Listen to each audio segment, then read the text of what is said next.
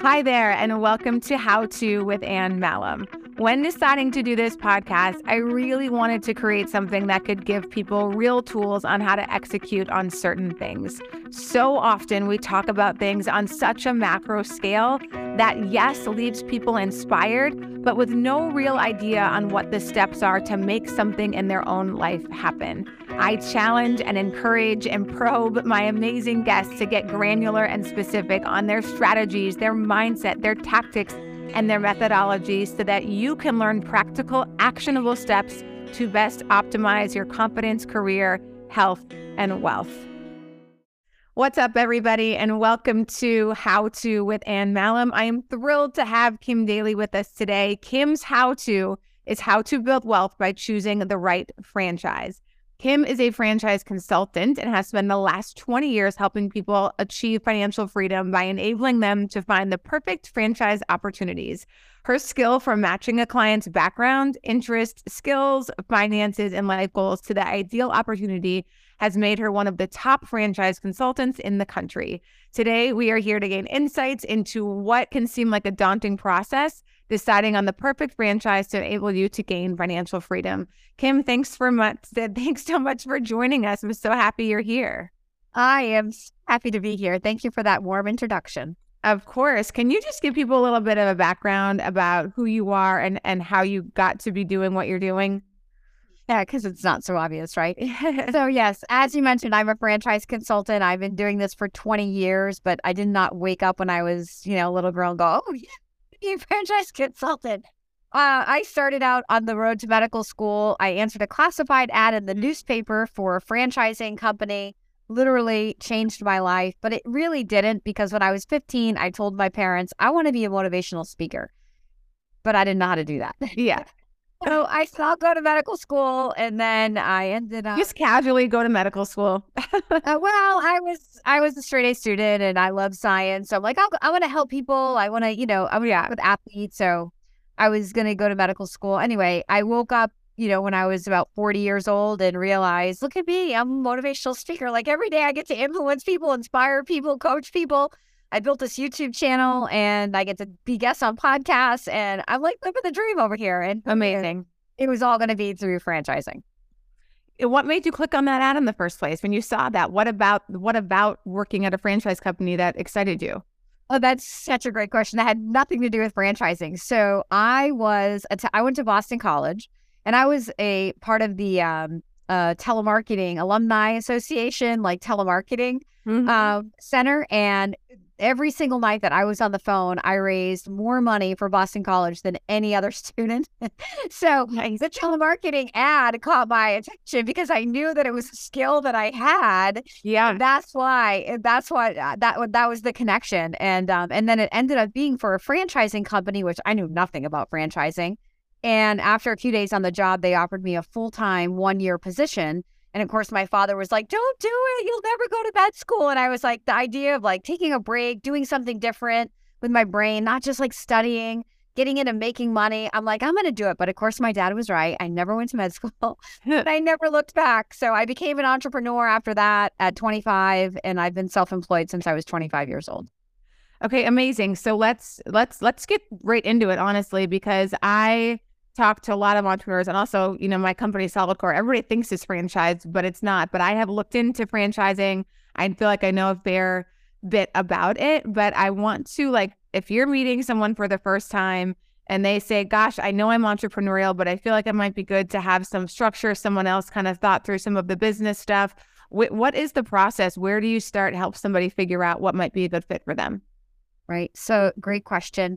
Um, the very first thing I want to know about somebody is why they want to invest in a business, like what their goals are. So, the way that I look at the franchise is first of all, franchise is an investment, so it requires money. But the business really is a vehicle that can drive your life personally, professionally, and financially to a new place. So, the more clearly people can communicate to me where they want to end up, then the easier it is for me to identify the best vehicle to get you from here to there.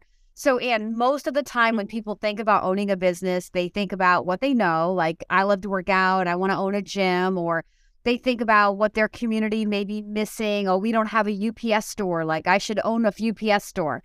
Um, but in my opinion, in my 20 years of experience, those are not the best methodologies for matching outcomes, like creating, building wealth, uh, building toward financial freedom, building toward quality of life goals. So it's better to sort of look at a business that can drive those financial outcomes and create the lifestyle you want. Because what I find is when we find those two things, most people fall madly in love with the business, even if it's something they never thought they would be qualified to own before meeting Kim Daly.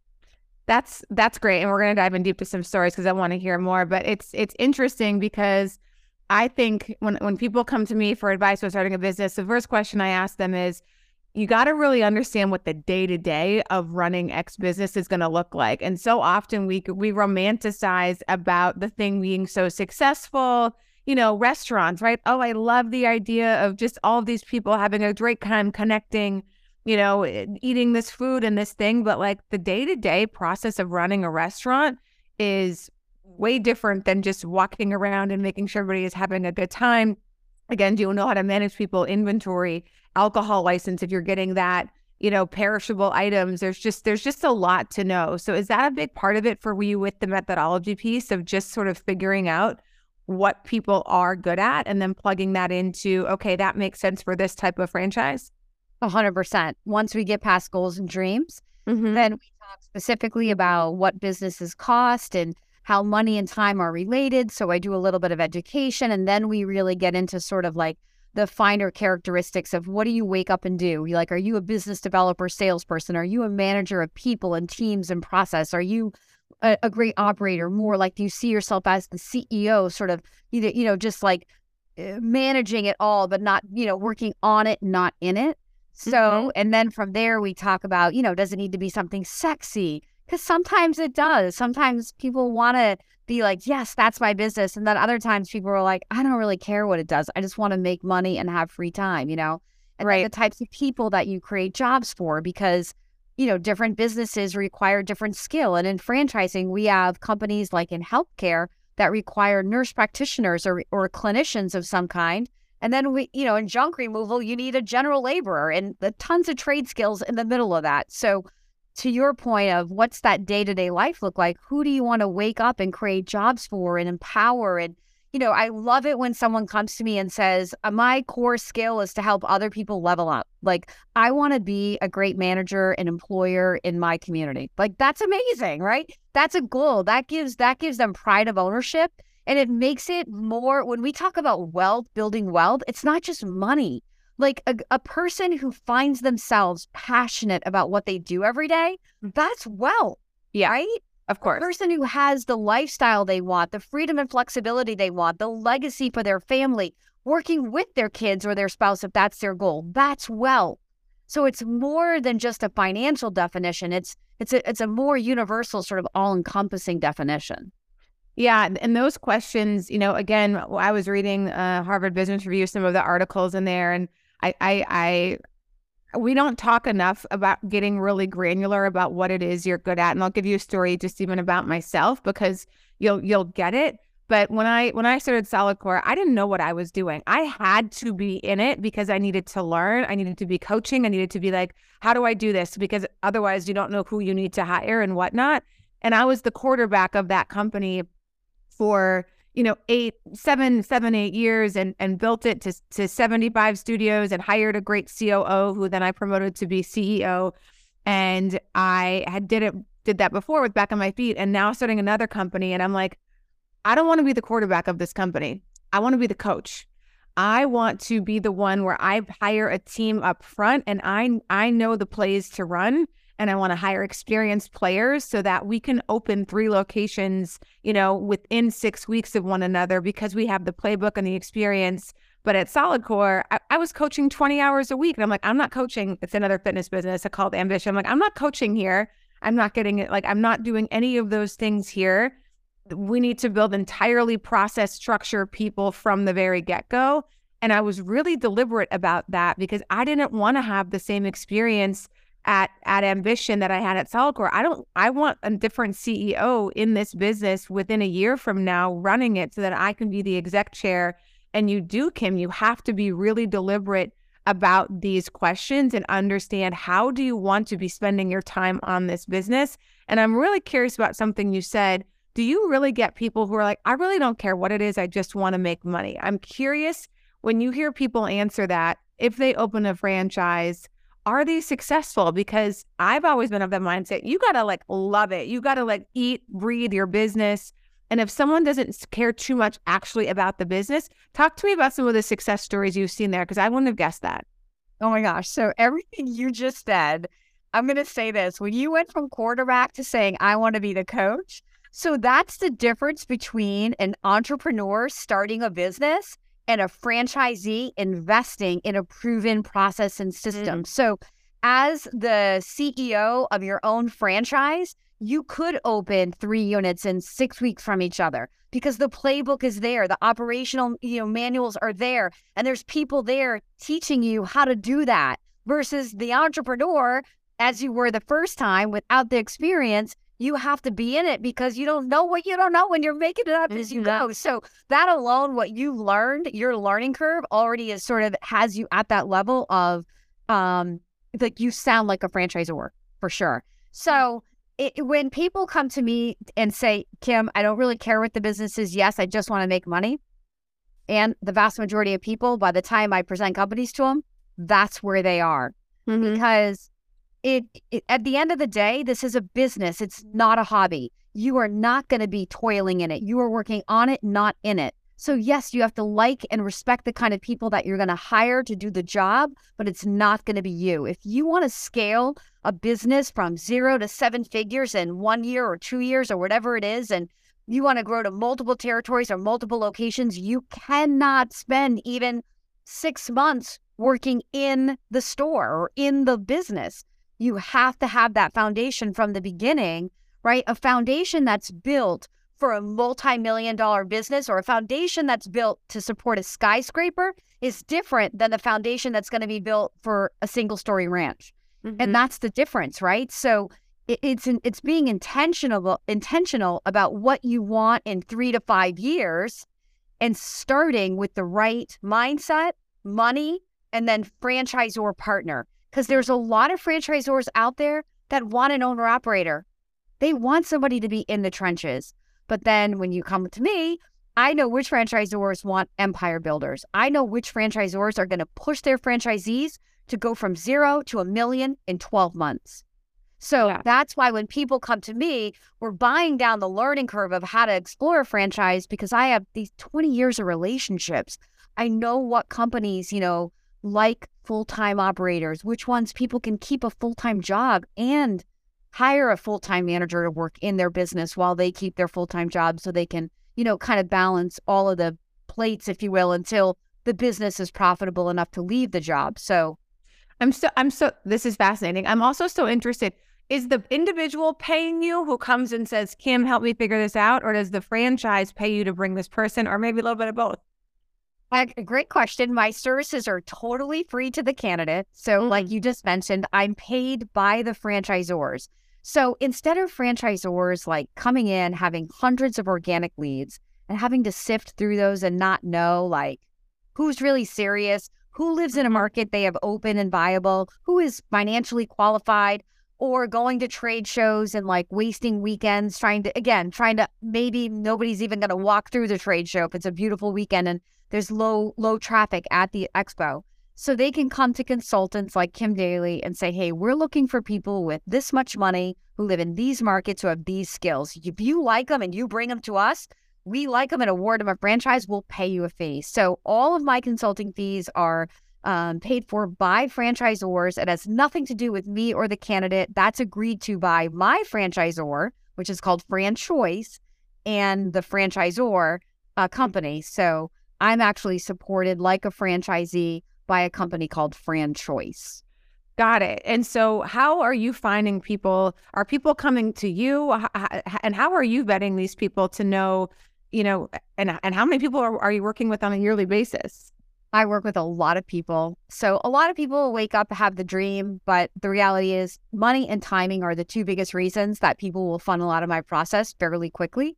So when uh I work with somebody, Anne, in order to get you comfortable, like competent in the due diligence you've done, so you can be confident in your final answer, that's about a one to a two month process. But since I've been doing this for a really long time, I always tell people look, if this is not the right place for you, whether it's franchising is not the right box for you or the investment for you, or financially it's just not the right time for you or timing. Like maybe you just, you're so busy with your kids and your work, you don't even have the time to put into exploring properly. We're going to figure those things out yeah. within one to two weeks. So people don't spend a lot of time with me to figure out this is not the right thing. But obviously, on the other side of that, that means I'm not spending a lot of time with people who it's probably not going to work out for either, which enables me to spend my time with more people who it is going to work out for. And that, I mean, that's how I've really scaled my business is to a very, very large consulting practice. I work with a lot of people, but not everybody is right for this. But when people say, "So Kim, are you going to tell me if this is not if this is the right thing for me?" I'm like, "Absolutely not. Like it's not my job to play God with your life, you know?" Mm-hmm. And through the years and the reality is there are people that I've met that I when I was a young consultant and I thought to myself, "Oh, dear please do not let this person say yes. Like I I don't want this on my conscience. And I have one person particularly in mind. Today, he's a franchisee in a system of over 900 franchisees. He is he is um, one of the top 25 performers, not the 25%, mm. one of the top 25 performers. Like that franchise changed his life. Yeah. He has a multi million dollar business. And if I had tried to play God with his life 10 years ago, I would have been like, mm, I don't know if you should really do this. But he wanted it. And so that it goes to the same question when people are like, you know, why, why am I, how do I know if I'm going to be successful? Or can you, you know, can you tell me your success, you know, your success rate? I don't own the success rate because mm-hmm. I, I'm like the matchmaker. I'm like eHarmony. Okay. Yeah. So I'm getting to know you. I know the franchisors. I'm putting you together on a blind date and I'm going to be like, okay, go see what happens. Then we're going to get into a courtship and I'm going to teach you how to date and like make sure you're like thinking about all the things. Go meet the crazy family, which is the other franchise owners. Make mm-hmm. sure it's all feeling good, like a culture that you like, people that you respect. It feels like a, a place where you can grow personally and professionally because to your point earlier, personal and professional growth and action is ultimately what will lead to money growth, right? If you're in mm-hmm. it just for money and you're just all about the bottom line, but you're not willing to grow personally or professionally, the reality is you'll fail, mm-hmm. right? But if you come in looking to partner with people who can challenge you and motivate you and inspire you to dream bigger, to keep growing and pro- pro- you know provide standing uh, standard operating procedures that allow you to scale your business, and therefore you're growing and how to do that and you're chasing the growth and serving other people, then you make money. So, you know, my process is designed to help people kind of get focused on that and lead them to a yes or a no. But whether they say yes or no, it's on them. And mm-hmm. I don't own their success after they say yes or their failure after they say yes because I have no control over how they show up and what they do once they say yes. My role in this is from I'm thinking about owning a business to a yes or no. That's it. That's all I can control. Yeah, I uh, I heard this when I was raising money at at Solidcore, interviewing you know private equity shops and whatnot. And this one uh, one woman, I'll never forget. I'm still in touch with her. She says, "And money follows; it doesn't lead." And it's it's just so right. If you produce a good product, if you run a good business, if you treat your people well, if you understand you know, the math on what you should be um, charging versus what you're making and all this stuff. And you're in it, you're in it for the right reasons. You know, money follows a, a, a, really great, consistent business execution. And I, I'm in the fitness business, and it's always interesting when people start to talk about, you know, certain concepts that maybe aren't doing so well anymore. And I'm like, it's not that the concept itself is people are tired of the concept. There are business and operational decisions that there was missteps there. It's not that people are overspinning. You know, I really don't believe that. It's like you have to make the continued business decisions um, and not just rely on, you know, this is the thing that people do. Is it a fad? It's not. So, um, and, and, t- so tell me when you see, so a couple of things, I guess, when, how much money do you recommend? And is it really just actual cash up front or percentage of net worth? Like, where do you see a sweet spot when someone comes to you and says, I want to do this, I'm sure you talk about finances. How much money do you like somebody to have and what percentage of their net worth do you think should be invested in a franchise? Okay, so there are franchise investments that are 40, 50, 60,000 all in, and there are franchises that are three, four, five million dollars all in, mm-hmm. right? So part of what I do up front with people, Anne, is to help them really understand what their money buys. But we're going to gather your net worth before we do anything because I only want to talk about franchises in relation to what you'll qualify for and where I'm not going to put you in a position where you're betting the farm, right? Mm-hmm. Like I'm not like so if if you decide you're doing that, it's on you. But Kim Daly does not want to bring you a million dollar investment if your net worth is a million dollars, right? Like sure. it's got to feel like relative to your risk tolerance, and we measure that. I have different questions to measure that. But um, it's got to feel like you know you've got enough for the investment and then some, because like building a house, you know, it always takes a little more than we want it. It takes a little longer and a little more money than we mm-hmm. think it's going to. And if it doesn't, amazing, then you have a cushion. But if you need it and you don't have it, you're in that statistic of why, you know, the number one reason that businesses fail. They just run out of money.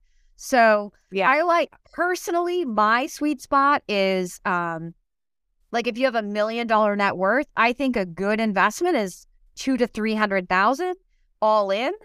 But that's just my comfort level. And I sure. certainly have to talk that out with every single person because sometimes people have big, big, big net worths and they're more risk averse than people who, you know, so it depends on where you are in your life and what you may be trying to get to in a shorter or a longer amount of time, you know, and that all determines people's propensity to take a risk, mm-hmm. right? If you lose your job at 52 and you're like, I'm not going back. I am going to create my own future because if I go back and I get laid off at 55, I'm that much older and that much harder to employ, right? Yeah. I get people who are in that much pain at this fork in the road through no fault of their own. And so they're determined. Those people might take a bigger risk, right? right. But if somebody's like, you know, in, in theory, Kim, I could retire if I wanted to you know, maybe they have a three, five, ten million dollar net worth relative to their quality of life. They have plenty of money, eh, but it's a nice to. I'd love to have a business, something to do on the side, or something meaningful to play with. Like that model is harder for me than the guy who just lost his job, right? Because even if the person has a bigger net worth, just because they're not as hungry. You get it? I, I mean, yeah, I totally. I took all of my money, literally, and I, I didn't end up having to use it all because the solid core started proving well. But I had a, I saved one hundred seventy five thousand dollars by the time I was thirty two, and I was like, I am, I am all in. And I got an offer from a, a friend I'm, I'm still friends with today. He was a mentor of mine and a board member at my prior nonprofit. And before we opened, I just remember you know, oh my God, am I am I being foolish? Like, you know, that that was a lot of money. It was all my money at the time. And he offered me $75,000 for 30% of my business that wasn't even open. And I'm just like, gosh, maybe that's smart. Maybe I should do that. And for me, I thank goodness I didn't um, because it was like, okay, I don't need this money. This is me just hedging my bets.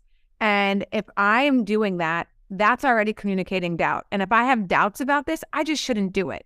And so there's no reason for me to give away that kind of equity. And and I am the kind of person if I go all in, failure is not an option for me. I will figure it out some way, somehow. I like the pressure. The pressure does good things for me.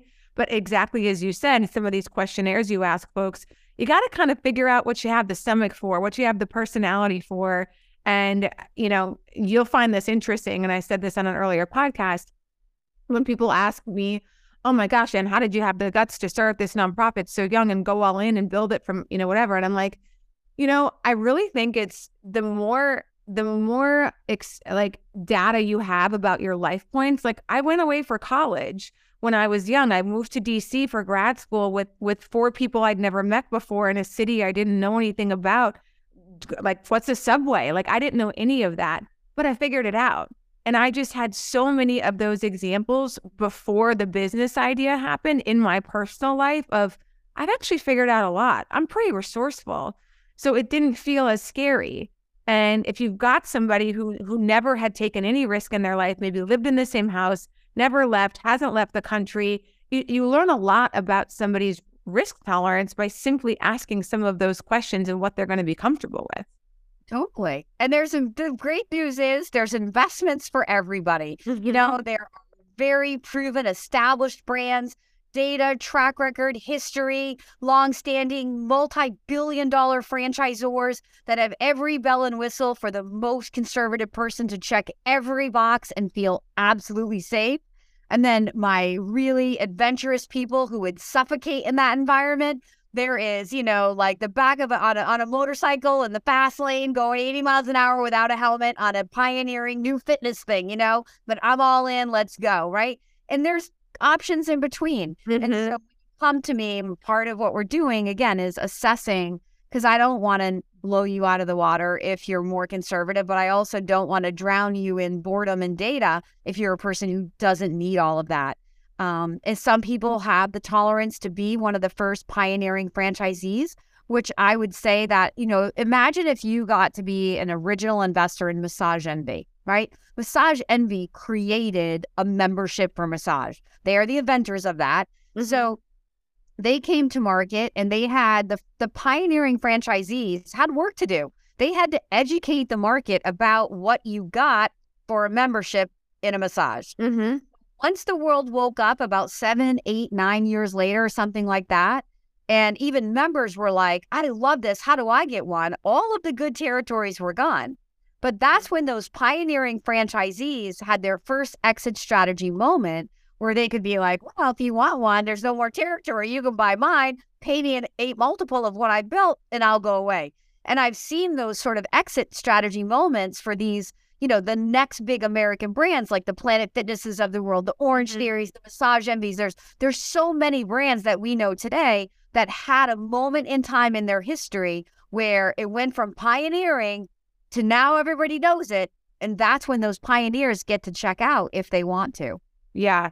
Yeah, super, super fascinating stuff. And and for anybody listening who's thought about entrepreneurship, man, Kim, fr- franchising is a really great uh, bite at the apple because you have so much support around you. Someone has figured out the real estate, the marketing, the ops. They have the systems in place for you, the technology, the booking system. Like you don't have to which frankly setting up this sex visit i mean it's so much work in that regard the legal side i mean a legal administrative recruiting training making an hr book i mean it's it's so much work and all of that stuff is done so if that's not something you're skilled in or your sweet spot but you you know you've got a good business mind you know you're great with people you you you know certain other things like it's really nice knowing those things are taken care of absolutely you're buying down the learning curve like you said because you're partnering yourself with people so the way that I look at it is so an entrepreneur may spend three to five years just sort of flushing out their model and perfecting it, right? Mm-hmm. And how many of them statistically even make it to the five year mark? Like statistically, 90% of them don't. They fail before that.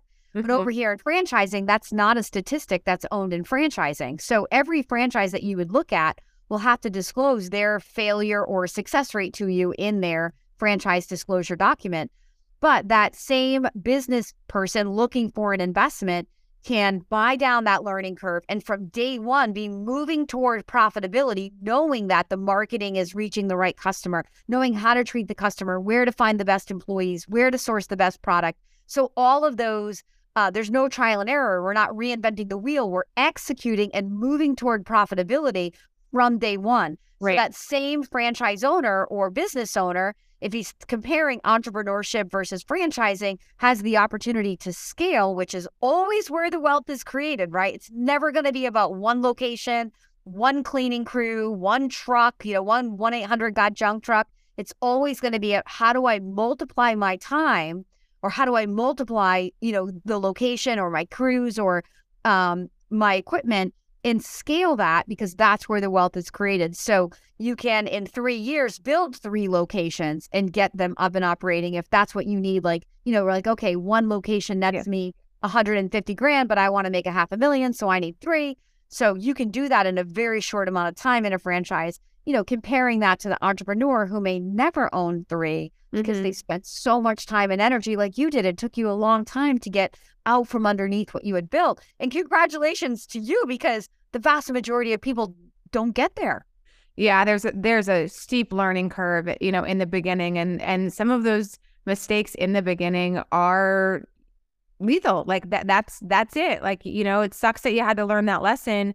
And we saw it a lot during, you know, during COVID when not just fitness places, but a lot of brick and mortar shuttered because whether their leases weren't negotiated correctly, you know, they were over levered in certain places. They didn't have good relationships with their landlords. The, the personal guarantee they had, I mean, on their lease, you, you make some of those mistakes, and again, you're you're it, it can literally shutter your doors, and you you have less of a chance of that happening with the support of you know the franchise who understands real estate leases that they are very much invested in your success. It does not help them, their brand, their ability to sell franchises when their franchisees uh, are not either one happy or two not making it.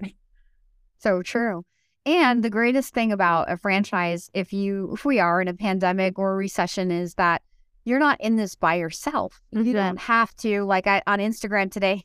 I was just looking at what video we released, and it was it was actually me saying that um, don't reinvent the problems of a business. You know, is is it a, a recessionary time a bad time to invest in a business? I don't know, but don't come in thinking whatever you're thinking is the truth. Like, go and take your worries or concerns to the franchisor and then validate it out with the other franchise owners. The mm-hmm. people who've already said yes to this who are doing it, they have the answers, right? And they're not trying to sell you something. So you're going to hear it when you hear them. And if they say, look, our franchisor has done X, Y, and Z, you know, the recession isn't even touching me, or hey, our business is booming. You would think it was going down, but we this has my been my experience.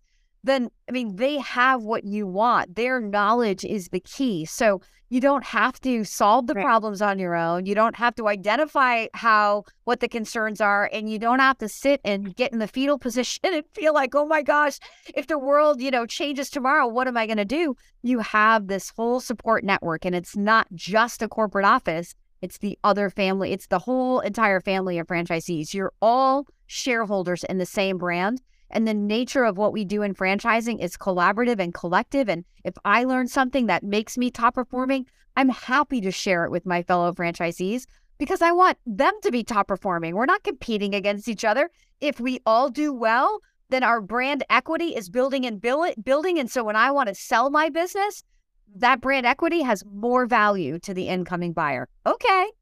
Right. Yeah. And for those who are nascent around franchising, you guys, the reason why Kim was saying she would share that you have a territory, you have a protective territory that, you know, that's this is your block radius or mile radius. And you don't have to worry about another franchisee, you know, coming right next to you to outcompete you with the same with the same brand. Um, so so can you share uh again, maybe you can or maybe you can't, what are some of the most amazing franchise franchisors business wise that like you think do it really well that you've seen a lot of, you know, happy franchisees um, and they've just nailed it? Okay, I'll give some specifics. So when people ask me like, "What's your favorite franchise?" I usually say, "And I will answer your question today." Are you telling me my question's not original? no, I love it. But what I usually say is, I don't have favorite franchises. I have favorite characteristics. So I am the queen of low, um, low fixed cost, high margin businesses. I there's a lot of businesses that a lot of people don't even know exist as franchises in the home services mm-hmm. space that have been crushing it since 2020 and in a recession are going to continue to crush it that most people wouldn't even know are franchises. I do not give people food and retail. Like 20 years, if you want food and retail, I have all kinds of videos on my YouTube channel. You can find out why, but I am not going to bring food or retail to you. So, but that doesn't mean I don't like brick and mortar. I like brick and mortar wrapped in a membership. So anything wrapped in a membership. So some of my favorite franchisors, though, for looking at like parent organizations, you're a fitness girl, I'm a fitness girl. I love Xponential Fitness. You must know them, right? Of course, yeah, yeah. Club Pilates, Pure Barre, Cycle Bar, uh, Rumble, Stretch Lab, Row House. Um, these are all sister brands under one corporate umbrella, which as of July of 20, 2021, after the pandemic, when they had no permanent closures, they did an IPO. So they're now a publicly traded company valued over a billion dollars. They are the most amazing franchisor in my mind. Now, people say, oh, you're a fitness girl. That's why you say that. It's not why I say it. They have the most abundant culture I know in all of franchising. They are in it for their franchisees. They are so bold. They will say, hey, we are in the royalty business right? And that like catches people off guard, like because a lot of people, franchisees, candidates are like, I don't want to pay a royalty, right? And Expo's out there, we are in the royalty business. We want your royalty dollars. But you know what? We're willing to help you drive those average unit volumes up so that when you're making more money, then our royalty stream is bigger, right? So they're yep. in it to drive your AUVs and they're bold about it. And they do it, they do it in an amazing way and always have from day one. I also love there's a home services franchisor out in Orange County called Home Franchise Concepts. And they're the parent franchisor to Budget Blinds, Premier Garage, Tailored Closet, Kitchen Tune Up, Bath Tune Up. So they have a whole suite of franchises that cater to the nest, to the home. And they are another, they're owned by the JM family um, which is a billion dollar family. And they, again, they do it right. It, if you, you'll see a theme to what I'm saying is it takes money to build a franchise. Mm-hmm. So the franchises I'm not excited about are typically like a, a young entrepreneur who turns his or her business into a franchise. They haven't yet attracted private equity. They they want to get out there and like grow the franchise and then a, a, a, uh, you know attract private equity what happens in that scenario, Anne, is you go out and if it's something sexy, like we have um we have a couple of options, I don't want to say them now, but a couple of options that are growing like that, and they will attract private equity when they get to 50 or 100 units. But you know, you've met private equity, people in corporate America have met private equity. Sometimes the wrong private equity company can come in and like sort of change the culture or like rock the culture. Mm-hmm. And so if you've already have franchisees that bought into one vision and one culture, and then the PE comes in and kind of changes that, sometimes that causes not good things to happen, right? Franchisees revolting, class action lawsuits, like it can get ugly. And so I don't, I kind of try to stay away from those younger pioneering brands that don't have the money yet I'd rather wait and play with you once you realize you need money yeah. and you have it. Because yeah. then the culture of the people I'm bringing in, they buy into that. They don't know anything different. Yeah, that makes a lot of sense. I wouldn't want to go through that transition of, of okay, we've got the mom and pops who started this thing in our franchise, and then private equity comes in and they're going to change everything, and that's not what the franchisees agreed to. And yeah, there's a there's a there's a ton of risk to that. And I, you know, I listen. I have friends in the business, fitness business, who have and are currently trying the franchise and it's a really tough go. They they're opening 2 to 3 a year and that is not how you make money franchising. You not have franchise. got to sell that right. And you're never going to get there. You've got to sell hundreds of units and you need to I mean how many how many Orangetheorys are there? It's like 1200 in the states like you're, you have to get in the hundreds. Yeah. Um, so a franchise really is not on path or a stable franchise, a stable company until you get to 100 units. Mm-hmm. So in my consulting world, that's simple and easy for a good franchisor who's ready for growth. That's about 30 individual owners who all buy three territories. And that can happen in six to 12 months in my world. Most franchisors out there will never get to 100 units. Yeah. That's about the stabilizing point of the brand. So you're right. If you're not selling and opening, because selling is not good. If you're selling them, you got to get them open, but that takes money. So these young pioneering people who start franchises and they're uneducated about how much money it's actually going to take, maybe they think, well, the franchisees have the money. So why do we need money? The franchisor needs money to add support staff, right? to yeah. support all these new franchise owners who are so nervous and who've put their life savings into your vision, right? So they're like babies. They need you. Now, once they get to teenagers, trust me, like my teenagers, they don't want you anymore, right? But in those in that beginning, that I say the six month to 18 month period of a new franchisee, that's the make or break time. If you make yeah. it past that, you're probably safe and good. But man, in because for most people, and they're saying yes for the first time to themselves and owning the, their their yeah. their day, their time. It's their money. So you're it's you're a first time business owner. And again, for most of the people that I work with, they're investing in companies that they know nothing about. So they're also learning about a new industry and a new company. That's yeah. a lot of learning in one year or, or the first you know, six to 18 months. And so you, it's like you're drinking from a fire hose. And we've talked about, you know, success and failure a little bit here today, but you know, you, you said you, you had to get out there and some of the mistakes were lethal. I was over here laughing. But you know what? You survive. And sometimes you have the experience is the only real teacher. Like I can sit here and tell you how I became, you know, I made history in my franchise and built the largest franchise consulting business in the history. And I can tell you exactly what I did and how that can correlate to your business. I can read all the books, Tony Robbins and Brendon Burchard and like all the people, right? And I can have all book knowledge because I read a ton. But until I take what I'm reading and put it into actual practice and then yeah. see it work, yeah. And go, oh, that's how it works, right? Yeah. Sometimes you have the, you know, we do all this due diligence. We're asking all these questions. People get so down into the weeds and they're trying to build this perfect pro forma. And I'm like, let it go. Yeah. If you want the dream, say yes, put yourself in the arena and figure the rest out yeah. as you go. Because you will just sit there and, and now uh, get into analysis paralysis and never figure out how to say yes. And the reality is you don't even know what you're doing until you get in there, make some mistakes, live through them, and then go make it right. Oh my goodness. Yes, you were speaking my language because I, I am somebody who probably needs a little bit of analysis paralysis. I have a tendency to uh, my foot's on the gas and I don't even know if we're going in the right direction. But if I'm not, I'll turn around and figure it out. Like I I I, I will go, go, go. And again, I've learned a lot from that, but I have seen so many people get stuck and an ex-fiance who who who did that. Again, great guy, but just you know, looking at all kinds of franchise opportunity and and would write 20-page memos for things and I'm like, none of this matters because what's good on here doesn't matter if execution you know isn't right. This doesn't mean this is going to happen. And and it's just and I sometimes think too that when people are making those decisions, Kim, they look at other people and think that they had the blueprint or they had something and and no no entrepreneur does. I don't care if you're a franchisee or doing it on your own, corporately owned. You you've got to go in there and know and trust yourself enough.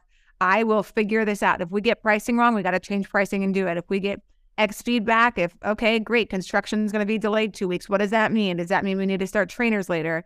And uh, there's a famous quote, I don't know who said it, but it's just like all business is is solving problems. So if you don't like to solve problems, don't go into business.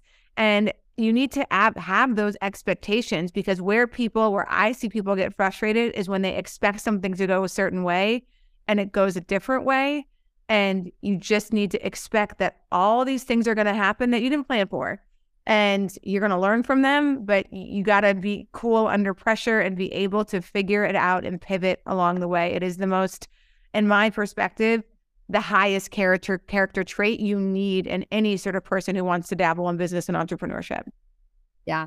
A grit and adaptability. You're yeah. so spot on. If you can't see the video, I'm like, yes, yes, yeah so good. It's sort of like when you become a mom. Like, if somebody told you how hard, like, even just birthing a baby actually was, like, would, nobody would do it. Like, you, you can't even know how hard it is until you do it. And right. you're raising these kids, and there's no there's no book on how to do it. Like you're making it up as you go. Like it's right. a big science experiment. But once you're in, you got to be all in because once you have that kid, you're in, right? So, but like you, it's so satisfying as you watch and them grow and change and develop into and you see your mentorship of them kind of like developing their personalities and that's the same thing in a business. If you're building this from scratch and you watch it and you get a little bit of success it's so addicting and then mm-hmm. you want more and it's that momentum. We and that's where like a franchise really strong franchisor can help these first time business owners create that momentum early.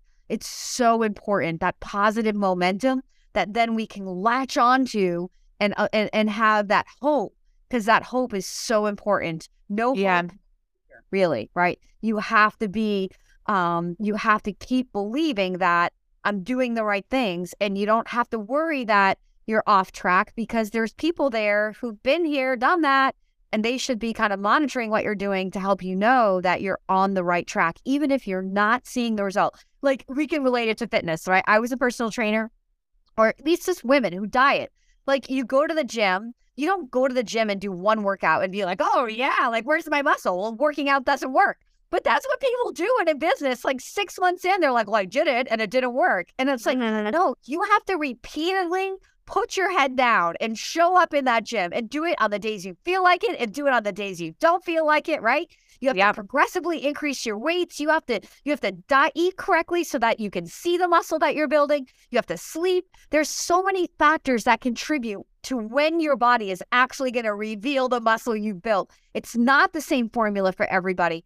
And that's the reason why nobody can tell anybody in a franchise when you're going to be successful, when you're going to cash flow, how successful you're going to be, because it's the exact same scenario. I use my personal training scenarios and my gym scenarios all day long. It's mm-hmm. the exact same scenario. So yeah, wrap it all up. Like if you're an entrepreneur, um, you're you're you're you're building the gym. If you're a franchisee, you're or, I'm sorry, if you're an entrepreneur, it's like you're walking into the gym with no knowledge of how to work out and you're just fumbling around trying to figure it out. If you're a franchisee, you're walking into a gym and assigned a personal trainer.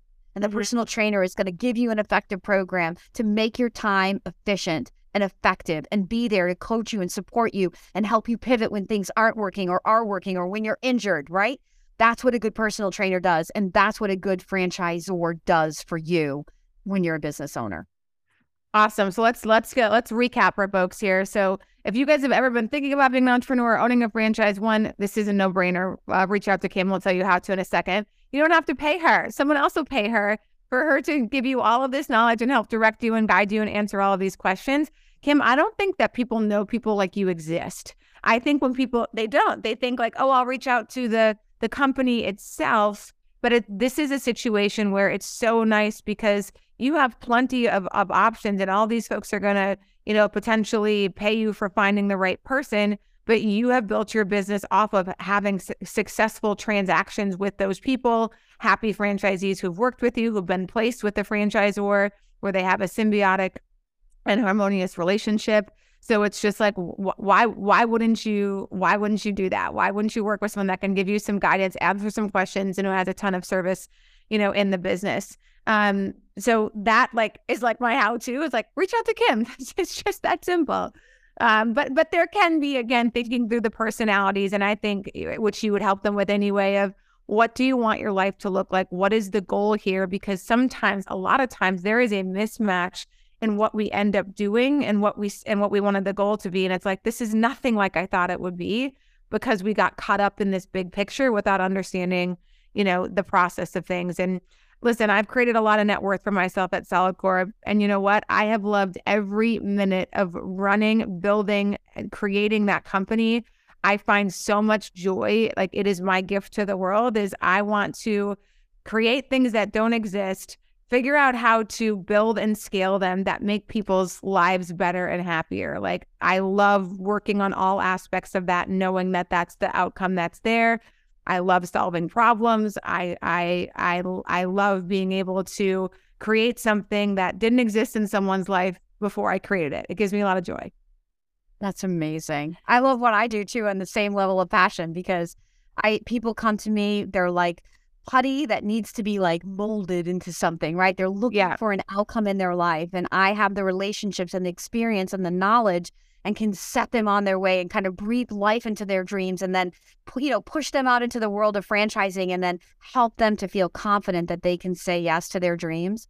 So, I mean, I'm super blessed to do what I do for 20 years. I would love to work with anybody. And, you know, I've all along the way, I love to say, like, I'm helping all these other people achieve their dreams, but I'm also over here achieving my dreams. I'm a small business owner, figuring it out every day, becoming top performing, driving, you know, more and more scale in my business, developed, you know, uh, my social media and, you know, the yeah. first consultant really kind of using the internet and social media to drive education and and and then therefore lead flow. So I'm out here figuring it out every day too. But the more that I figure out in my business, the more it I get to become, the more I get to give to you yeah. as your coach. Yeah, that's awesome. Um, and guys, you, you really missed it from before, but Kim rattled off a bunch of franchises. I think that sometimes we think that, you know, I didn't even know some of those companies existed. There are franchises in every single different business vertical out there, whether it's at home care, cleaning, sounds like handyman, fitness, yes, retail, restaurants, you name it, but like every single vertical has franchise options in it. So important to know that if you're sort of like, oh, well, that, that's not for me because, You know, I'm a plumber. There are plumbing franchise opportunities. Yeah. And good ones. You can make a lot of money in unsexy business. Yeah, yeah, exactly. So Kim, I, I always uh, I have a group of questions I always ask the guests at the end of the show, and I pick one just based off of how things have went. And one of my favorite ones that I go to a lot is we all define success differently for us at different points in our life because we go through different chapters. So what does success mean to you when you put your head on the pillow at night and you're like, I had a successful day? How do you know if you had a successful day? So my definition of success is I I'm a freedom girl. Like I I want to wake up every day. The reason I'm so passionate about what I do is because I 100% control my time. And I figured that out when I was 25 years old. I worked for one company for one week and realized that franchise company, like I had to, not because it wasn't a great job, but I needed to pave my own path. And so um, I, success for me is serving other people, living the life that I want, having time in my day to go to the gym, to be with my children, to have balance in my life, take time for myself and God, um, and to just wake up every single day living my dreams. My absolute best days, not to take away anything from the consulting I do over the phone, but on Tuesday of this week, this very week, we recorded uh, 16 new videos for YouTube so my best days are when we're in studio making new content for all of my followers and my new followers. I find more pleasure in mm. just educating people about this topic that is so I'm so passionate about. I am passionate about franchising because this industry has changed my life and I've watched it change so many other people's lives and I know no matter where you are in your career, your invest, you know, with your investments, um, you feel lost. There is an opportunity in franchising for anybody who's willing to raise their hand and say, "Show me what's out there." Yeah, it's so cool, Kim. You get to help people's dreams come true. It's like you're a genie or Aladdin. It's like, you know, the people want to step into the American dream and you get to help figure out what that looks like. Um, I love that. That's amazing. And it's very clear that you are super passionate um, and love what you do and and that those are the best people to you know to work with um, because it just it's very clear i feel like you have people's best interest at heart and wanting them to learn and educate and and have the life of their dreams and have control of their time and their freedom and owning their business and feeling like they're contributing hiring people job creators you know there's all kinds of amazing feel good benefits to being a business owner um, Kim, where can people learn a little bit more about you, what you do, and potentially signing up for your services? The best place absolutely is my YouTube channel. I'm on all the socials, but please go to Kim Daly, D A L Y dot TV. And we have over 500 videos and more coming out every week. Um, I'm also on Spotify, iTunes, Apple, Instagram, Facebook, LinkedIn. I'm across all of them, but Kim Daly TV is the best place to start. You can branch out from there and all of my contact information, watch a couple of videos. It'll be very clear how to reach out to me if you're ready to begin your journey. Uh, my email, my links are all there in the descriptions. Amazing. Well, you were such a delight. Thanks for all of the energy, knowledge, education, and just again, passion that you have for this business. And I'm sure you're going to ignite a flame and get a lot of people excited about these these possibilities. Thank you for the opportunity today, Anne. Awesome. Thanks so much. Hey everyone, if you are loving these how to podcasts, I would greatly appreciate you to follow, rate, and review. It helps us get these podcasts out to more people who are looking for these actionable items on how to make real progress in their life. Thank you so much. You know, I appreciate you.